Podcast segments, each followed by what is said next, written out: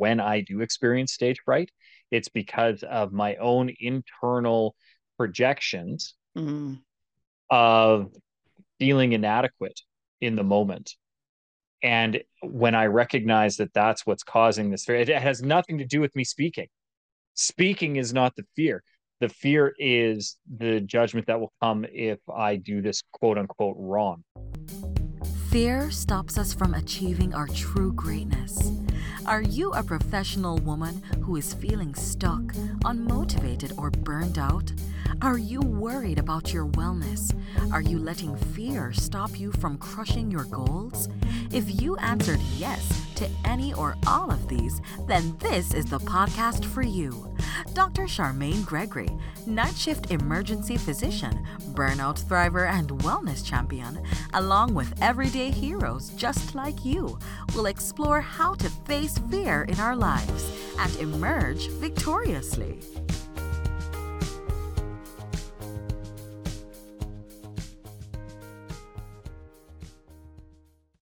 Dr. Gregory here. Did you know that I'm on YouTube as well? You can find me at Charmaine Gregory MD. See you there. There. Hello, hello, hello, hello, Fearless Freedom Tribe. This is Dr. G, and we are back for another exciting episode of Fearless Freedom with Dr. G.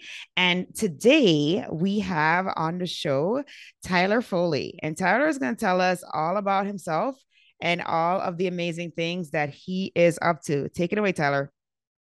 Well, I mean, what can I say? I'm I'm dabbling in many pies these days, as I'm sure many people are. I'm doing a lot of public speaking. So excited now that uh, we're back to live audiences, real world interaction. I've been missing that. Um, been promoting my number one best selling book. I've been doing a lot of teaching and uh, instructing on public speaking, just generally enjoying life right now, Charmaine. I'm enjoying life. That is amazing. And so now, uh, you know, you've said quite a few things there that I think we should probably try to unpack a few of them um, because this is a show about facing fear. And you mentioned a fear that I myself and a lot of people have uh, some have said that it is uh, trumps uh, actually uh, the fear of death, the fear of dying, and that yep. is that is public speaking. So you got to tell us, like, how do you like all of a sudden decide that you're just gonna speak in front of other people when that's something that a lot of people are afraid of? Well, so the funny thing is, is I didn't just decide it. it I grew up in the performing arts. I started in theater when I was six years old, moved into film and television in my later teens. So I have been speaking um, with a in a public arena for a very long time. But the funny thing is, is all of us have been speaking publicly for a very long time. Um, it's we don't really have a fear of public speaking. And I think that's one of the biggest myths that's out there is that, you know, I think it's like 70 or 73% or something, some weird number of Americans, when surveyed, express anxiety around the, this notion of public speaking. And yet they can go to a restaurant and confidently order food, often in front of a wait staff that they've never met. So, this notion that we're afraid to speak in public or that we're afraid to talk to strangers or even that we're afraid to ask for what we want is null and void if we've ever been to a restaurant and ordered food spoke in public, spoke to a stranger, and food came to your table. You wanted it. So the reality is, is we're afraid of public judgment, and we're afraid that when all eyes are on us and the focus and attention is drawn our way, that we will be judged negatively.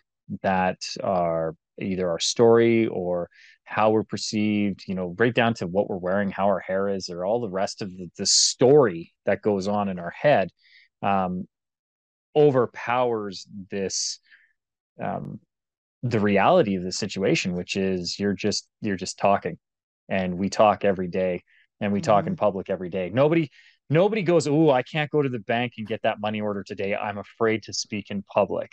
Right? Nobody goes, "I can't go out to the restaurant. Can't go. I certainly can't go to the coffee shop. I cannot go into Starbucks because I am terrified of oh speaking gosh. in public." yes. right nobody says that but you sell them you tell them go and stand on stage and tell your story or or speak on something and they go oh no no no i can't mm-hmm. do that i am yeah. afraid to speak in public yeah, no, no, that's good. I love that. I love that breakdown because, um, well, I mean, if the tribe knows this, but literally for me, um, as a physician, obviously, I have to do that quite a lot, whether it is in, you know, a number of two or three because a patient and their families, or it is in front of colleagues, or, you know, whatever have you. There's always opportunities for public speaking. But what I realized some time ago was that I had a lot of anxiety surrounding it. And, you know, it wasn't until I recognized that and then I actually start thinking about it very differently that it became something that I actually like doing, right? Versus mm-hmm. something mm-hmm. that I was, you know, not you know the the the scenarios where it was more than a few people right so when you're getting on the getting on the stage in front of colleagues and you're talking uh, about a topic um, or you know whatever have you that that was a great source of angst even if i were um well versed on a topic or you know like st- i should feel comfortable. Like this should be no different than talking with a patient and their family. It should be no different than talking with the wait staff as you described. So I love how you have broken it down because really the two things aren't different, right? I mean, whether you're in front of hundreds of people, thousands of people, it is still you are you are still talking to individuals that maybe you may or may not know. It's the same, right?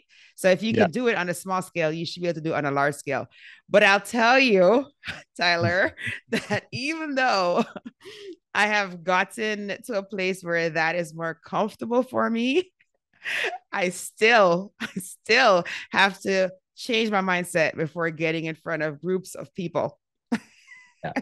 Well, and one of the things that I talk about is gaining confidence through competence. So, as you know, the more you do it, the easier it becomes. And it's very similar to the first time you drove a car or even your first kiss. You know, like those, those, it was uh, just heart wrenching. Like you had palpitations going the first time you did it. You know, you're probably nervous. I remember the first time I did both. You know, shaking and and and just oh, what if I do this wrong? How do I do? Particularly driving the car because you know I was like, it, it was a not a car, it was a truck. Oh wow, 250 was the first uh, vehicle that I ever drove. That's and a massive vehicle. it's massive, and you know, and I had to uh, drive. Um, my cousin in the back throwing hay bales. And so you know you want to like do it and like not screw up. And then the second time that i operated a motor vehicle was also a truck. And uh, i had my uncle was standing in front doing one of these oh come hither type uh, motions right? Like a little bit but forward, i don't want to hit forward, you with the truck. And, yeah and i'm like i i cannot be responsible for running over my uncle. And uh, you know so but now I wouldn't even think twice about getting into a motor vehicle. Right. And it doesn't matter. I wouldn't even care what the make or the model or the type is. Uh, for me now, a vehicle is a vehicle, a vehicle. You get in it, you put it, you start it, you put it in a drive, and you go. I don't even think twice about it. And that's the same with public speaking. The more we do it, the more automatic it becomes. And the more ingrained it can be in our subconscious versus our conscious to the point where, you know, I can now get into a vehicle, drive from point A to point B and not remember the drive because it's become so automatic. Mm-hmm. Same with public speaking. Because I've been doing it since I was six years old, now I just do it. It's just a thing. It's like breathing. It has become a subconscious and automatic response as opposed to a conscious and very deliberate uh, act. And so for you or for any of your listeners, you know, if if the great Dr. G can be struggling with the the fear of public speaking as educated and as articulate as you are, then it's okay for everybody else to be struggling with it. But the key is is to do it over and over and over again so that it doesn't become a struggle, right? Don't practice till you get it right. Practice till you can't get it wrong. Absolutely. And so that you know that leads me to another question that i have for you so you were quite young when you started doing this now do you recall and maybe there might be some element of you know with youth there is that um there is that uh you don't have the the I don't want to say fails, but you don't have the like negative experiences uh that well, you don't carrying, have fear. Right. Right. That's so, the like, great thing you, about being young. Because so like you, you, you never had to my do daughter's, anything. Yeah, go ahead. Yeah, no, no, but my daughter's seven, and you know, yeah. and I, I'm, I'm all constantly being like, "Don't do that; it can hurt you." Right? Yeah. We learn fear. Fear is a learned behavior. Absolutely. We discover the things that we're supposed to be afraid of. Until then, we're just exploring our world. So at six years old, uh, I didn't know to be afraid of an okay. audience. And so my first experience, my first interaction with a live audience was positive. Mm-hmm. You know, I made them laugh. I got a standing ovation. That sound is one of my most formative memories and has very impactfully directed decisions in my life from that point on. So I didn't, I have experienced stage fright. I know what it is like. Okay. But for it is rare and comes again how i know that we're not afraid of public speaking and how i know that we're afraid of public judgment is because when i do experience stage fright it's because of my own internal projections mm-hmm. of feeling inadequate in the moment. And when i recognize that that's what's causing this fear it has nothing to do with me speaking.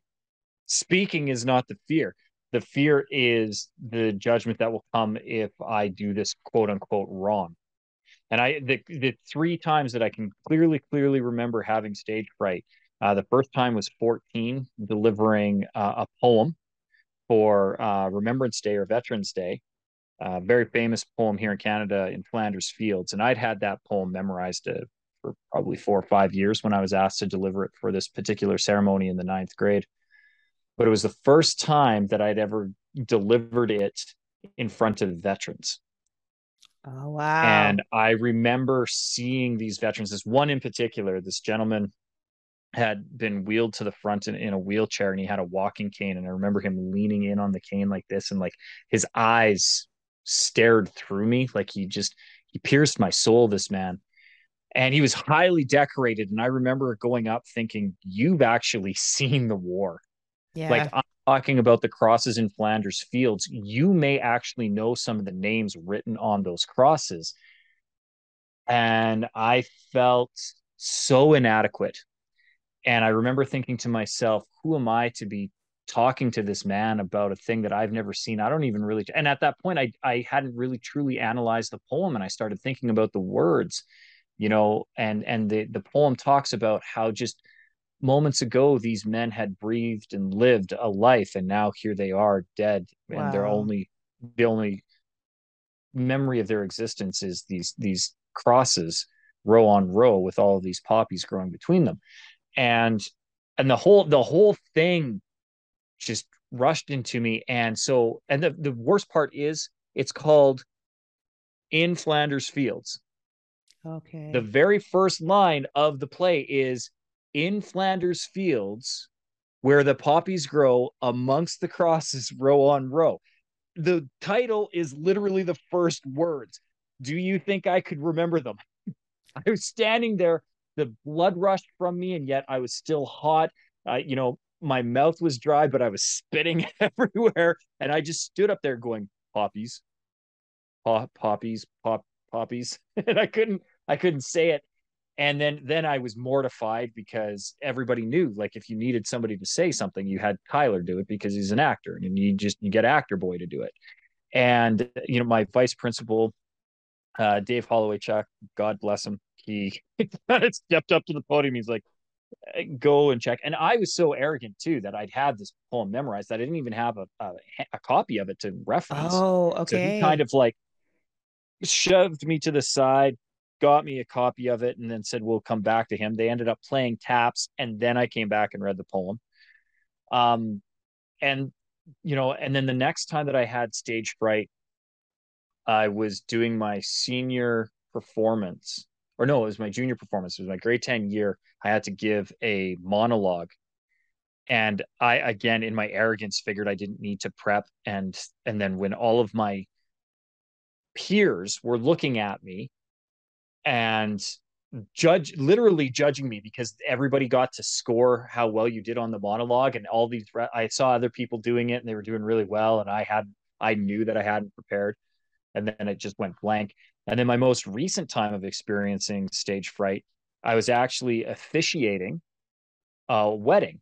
And I've officiated dozens of weddings but it's always been for friends this was the first wedding that I had done where I didn't know the couple until literally the day before the wedding. And I met them for the rehearsal and did the thing. And what made this one even more unique and special was this is the first time that I had conducted a same sex marriage.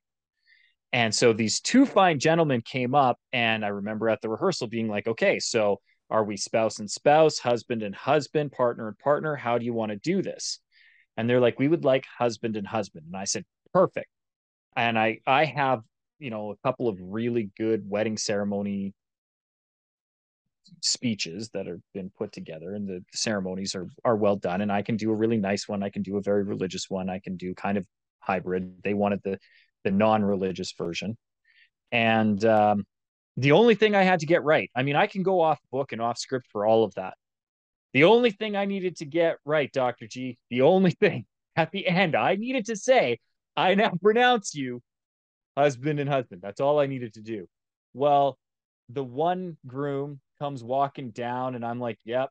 And then the next groom comes walking down, and it kind of dawns on me this is groom and groom. There's no real difference in the ceremony, but you know, this is this is their one chance. And they had to go to this venue and get me to do the ceremony because their other officiant that they had hired refused to marry them when they fi- when the officiant figured out that it was two men. Um, and so they were in a scramble last minute to try and find an officiant.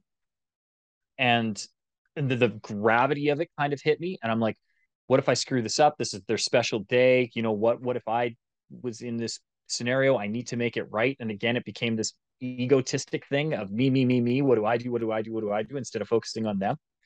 Anyway, I, I so I started to feel anxiety around it. I'm like, this is silly. Luckily, I'm a professional and I could recognize what was happening. I'm like, no, just focus on them.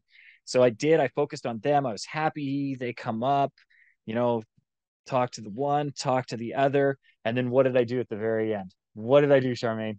You what said groom and groom. I now pronounce you husband and wife. I mean husband. I mean, husband and husband, groom and groom, you know, you guys just kiss. And that's how that's how their ceremony ended. All I needed to do was stick the landing. I could have screwed up the routine anywhere in there, but I needed to stick the landing, and it was the one bit that I failed. I felt so bad. But luckily, it was immortalized forever by three cameras and a drone camera. Oh, so, oh dear. Gee, yeah. how did they feel about it? I mean, I, I don't they know. Were they laughing about they, it? That's the thing. They laughed it off. Okay. It didn't it didn't matter in the end, right? Their family was so happy to see them. And what made it worse too, because of COVID, their um original wedding was canceled. Their okay. next wedding got postponed. So they had been trying to get this thing done yes. for two years. Oh gee. That's a and so time. I think just the able to kiss and exchange rings in front of their friends and family. Yeah. Was all that they needed but again it was you know it was pressure that i was putting on my head it was an internalized thing and, yeah. and really to getting out of that is recognizing that if you focus on your audience it's really hard to focus on you. And then and if you just make them the the center of your concentration then it's so much easier to to talk and overcome those anxieties.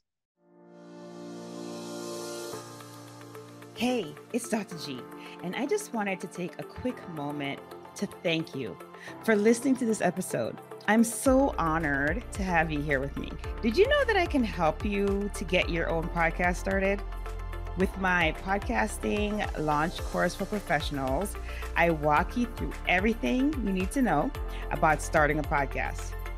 I'm with you every step of the way from sign up to launching your show with five episodes ready to go. There's a done for you version that's also available if you would just rather just do recordings and leave the behind the scenes work up to us, then that one is definitely for you. But either way, we've got your back here at Fearless Freedom with Dr. G.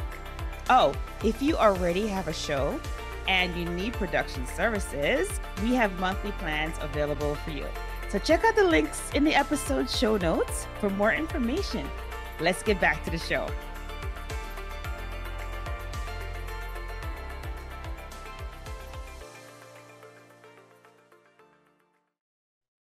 Wow, that is that's those are some great pearls because I'm telling you that as I was hanging on every word, I'm sure the tribe is hanging on every word because you're like, well, how is it possible that he's a professional speaker and he had, you know, stage fright? So yeah. no, thank you for sharing those stories because that is um that's truly amazing. So helpful. Oh my gosh. Well, and the, the thing that I realized too is a lot of that fear comes from a lack of preparation. Um, so you're either a lack of preparation or a lack of confidence or both, right? Again, that confidence comes through competence. And competence, ironically, has a legal definition adequately qualified, suitably trained, with sufficient experience to perform the task with minimal or no supervision. So you, as a doctor, mm-hmm. you know, are qualified based on your education and based on the trainings that that you have received. And then the additional training right the, and the in services that you're going to have to do oh, yeah. and Constantly. your professional development mm-hmm. is right is going to keep you going. But it's the experience right? Think back to the first the first day right? As an intern oh, yeah. you step in right and they ask me to be the doctor that walks in the room yes. Yeah. And you're like I don't know what I'm doing. Right. But then you look you are now yeah. and you understand your practice, um, your your diagnosis, you you understand what you're going to do each with, you know, even if you get a new scenario, you have an idea of how to approach it now. Where that first time was terrifying. And it, yes. it's the same for anything that we do. Indeed. yeah.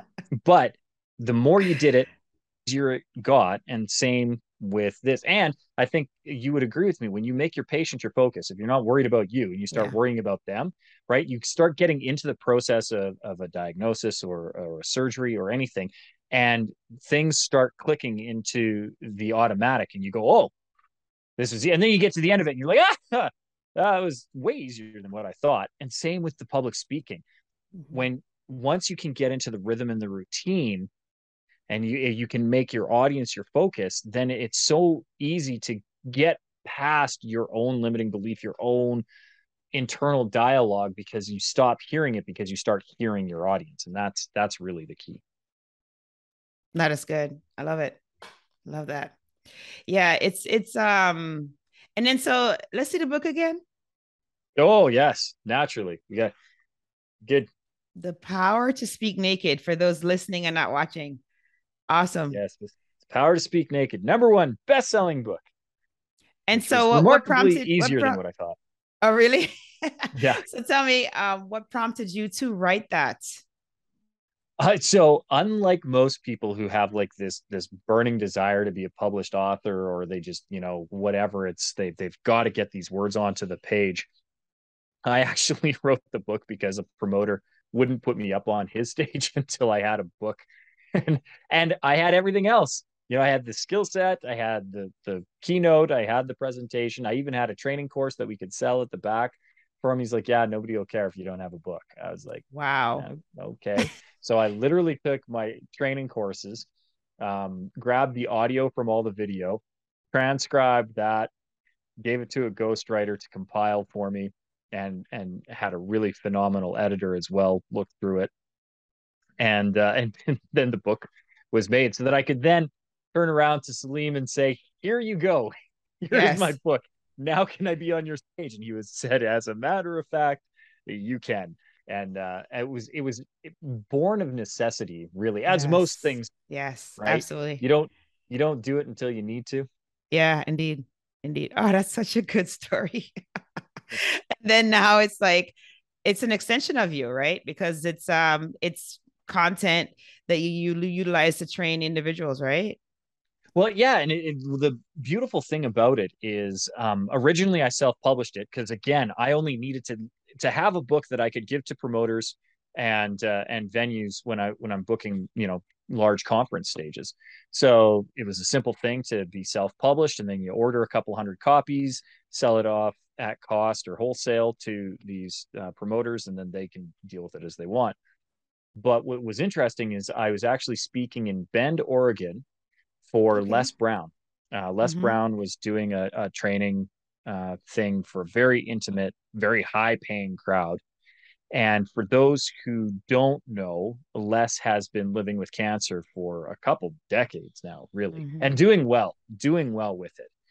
But it does limit his ability to do things occasionally. And mm-hmm. uh, he was just not feeling good on he's it was a three day workshop and he was he was oh man was he on he was just delivering and so I was there as kind of like support and backup, and then he couldn't come on the final day. So the um, promoter there, uh, who knew me, asked if I would go and and speak on uh, on the topics that Les was going to cover, and and then do it in my own way.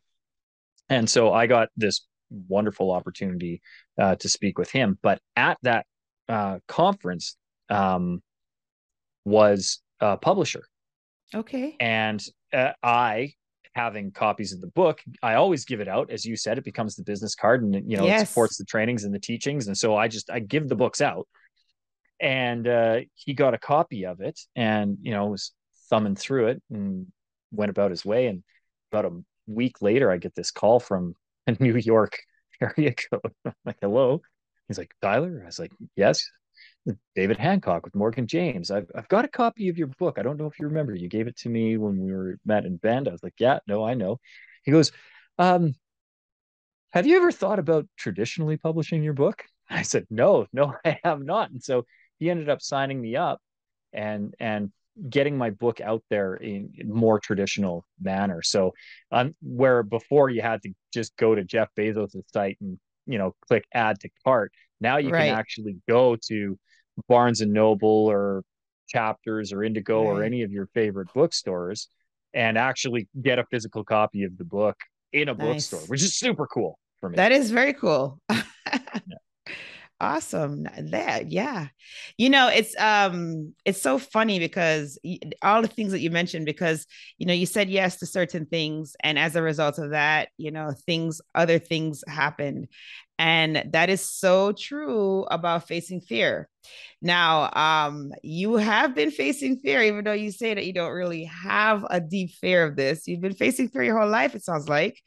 And yeah. and every time, I mean, I'm sure that even getting on a venue at Les Brown, like I'm sure there had to be some fear involved in even asking or even getting on that venue because he's no small potatoes.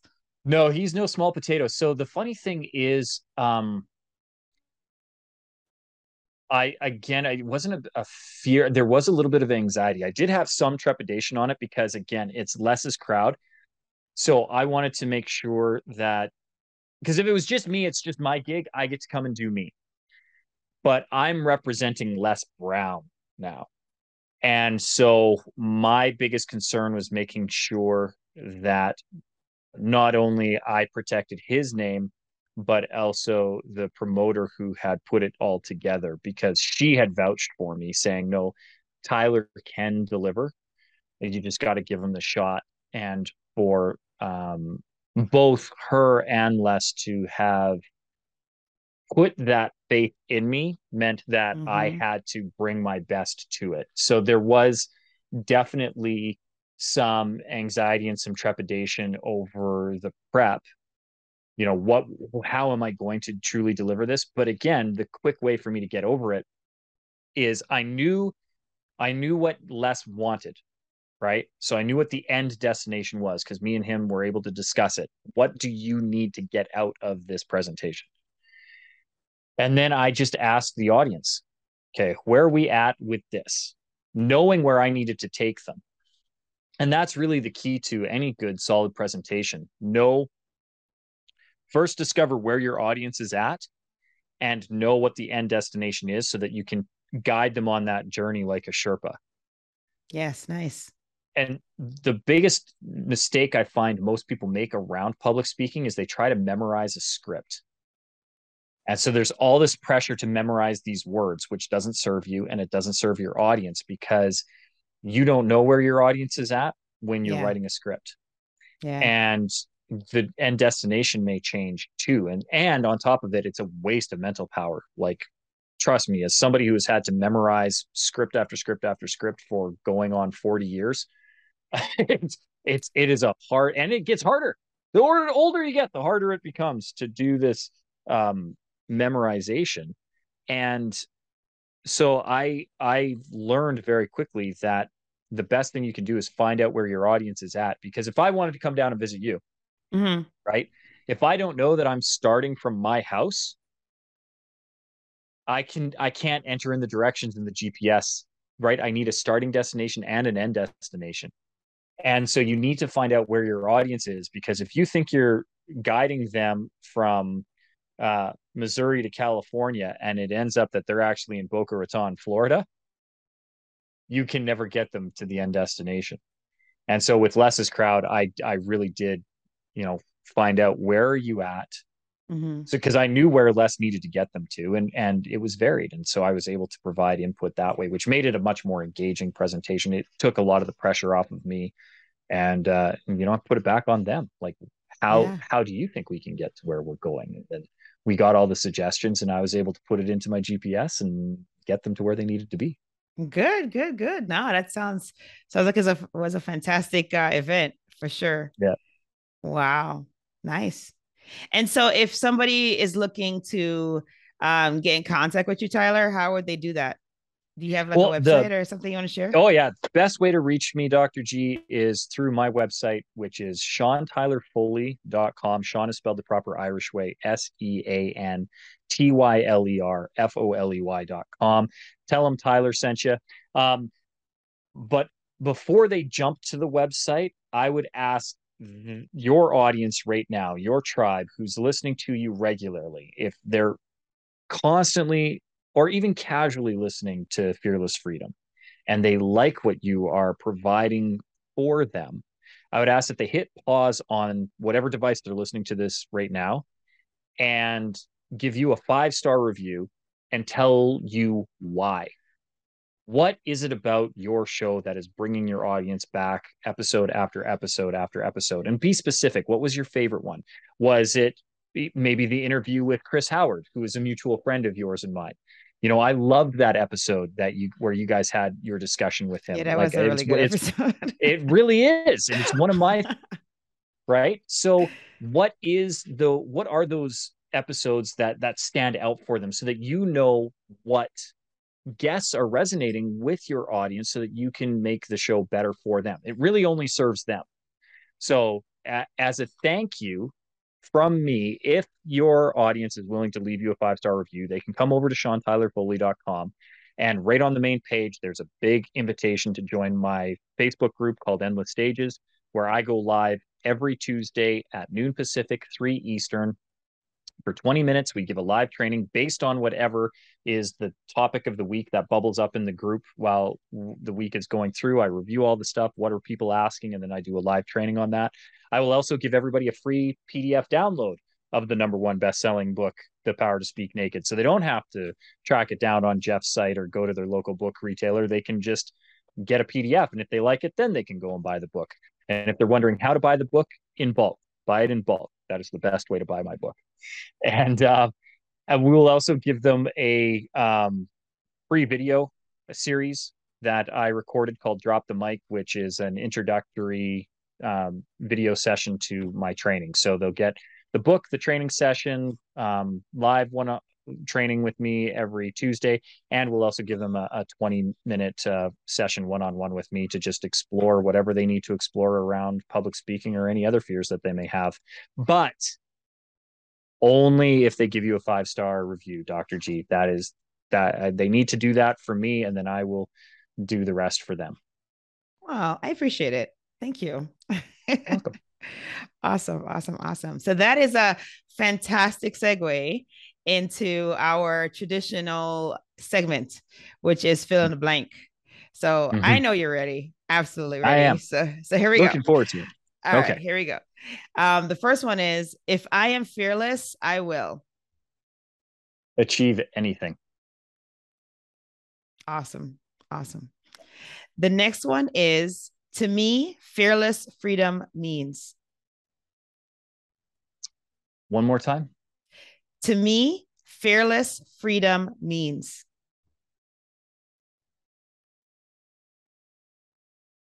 Being able to quiet the voice in your head long enough to achieve the thing you're setting out to do. Nice, nice. And the last one is my battle cry is. Let's do this thing. Love it. Love it. Love it. Love it. Love it. Thank you. Thank you. Thank you so much for spending time with us here at Fearless Freedom Tribe. We love it and we appreciate you. And, you know, we hope that we will see lots and lots of you in the future. Undoubtedly. And thank you so much for the opportunity.